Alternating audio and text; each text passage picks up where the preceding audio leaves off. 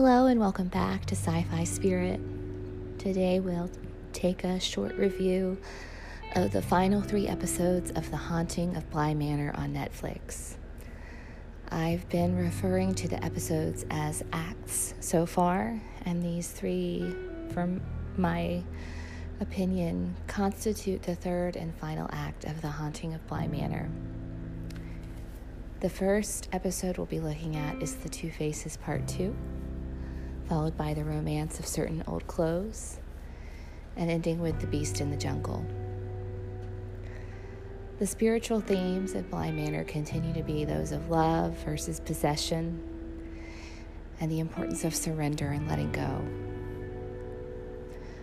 The most important story we see in The Two Faces Part 2 is the conclusion of the love story between Peter Quint and Rebecca Jessel. We see that after Peter passed away and revealed himself as a ghost to Rebecca, they attempted to find a way to navigate life together as a couple. And what ultimately happened is that Peter possesses Rebecca and drowns her so that he doesn't have to be alone. We've already seen that Peter was responsible for Hannah's death. We've seen his possessive and selfish behavior when he steals, when he lies, and we have a scene here that shows us his own personal haunting as he's continually revisited in his memories by his mother, who, it seems, permitted his, perhaps father, to be an abusive person towards him and others when he was growing up. This doesn't stop Peter from attempting to play out a very selfish act by possessing Miles to the extent that he would be able to leave Bly Manor. Peter's plan is that Rebecca would possess Flora, and while they have Danny tied up, they would complete this process and leave Bly, but Rebecca does not comply.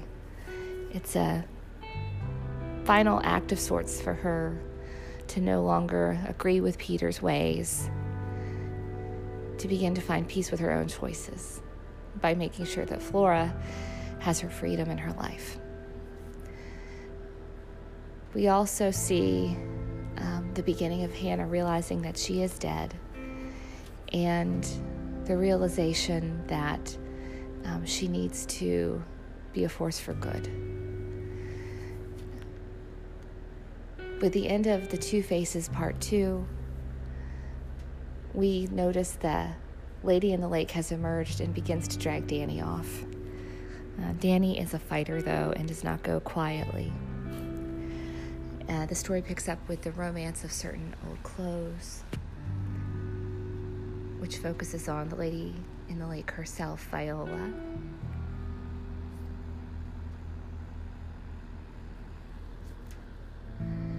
And shows the story where she attempts to control the people in her life, and her own life as well, and how that control leads to bitterness and her ultimately losing herself and walking the grounds at Bly. It seems that the violence of Viola's death and her anger serves as a sort of gravity that pulls others in and doesn't let them go.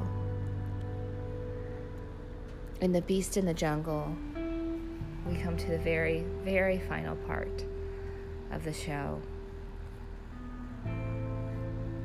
The finale plays out on Bly's grounds.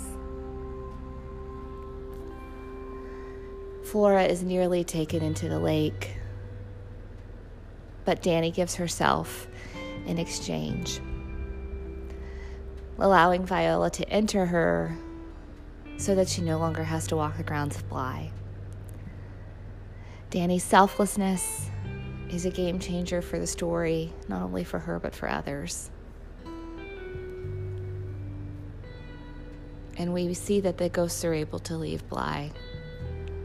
Owen learns that Hannah has indeed died.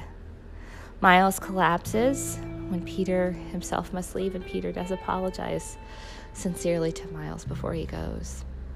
and Henry arrives, having set out to come see the children. And although he nearly dies, he's saved by Owen, and he's able to lead Owen to help to find Hannah's body. As the scene wraps up, we see the ghosts are able to leave, and Bly is a lighter place, though Danny must wrestle with the Lady in the Lake being inside of her. But she and Jamie set out for a life together. Owen opens a restaurant in France and hangs a picture of Hannah. And Henry takes the children to America. When Jamie and Danny, after nearly 10 years, visit Owen at his restaurant, we see that the children have mostly forgotten what happened at Bly. We do see the years and the joys that Danny and Jamie are given. And we see that begin to be cut short when Jamie is haunted more intensely by the Lady of the Lake, ultimately returning to Bly Manor to become the Lady in the Lake herself. It's then revealed that the storyteller from the beginning of the series is indeed Jamie, attending Flora's wedding and having retold the story with perhaps some minor changes so that Flora and Miles didn't recognize themselves. It's a really beautiful tale about the power of love and how love is more about letting go than holding on. This can be a really difficult lesson to learn. And, of course, as always, there's always help available. If you find yourself in need of support, the National Hotline for NAMI, for mental health care, is 844-549-4266. That's 844-549-4266. I hope this episode finds you well. I do really enjoy the work of Mike Flanagan. I like looking at the themes in his work. And as is often the case, a ghost story is also a love story. I hope you have your own love stories in your life, however they may look, that you have a joyful new year, and I look forward to sitting down with you again soon.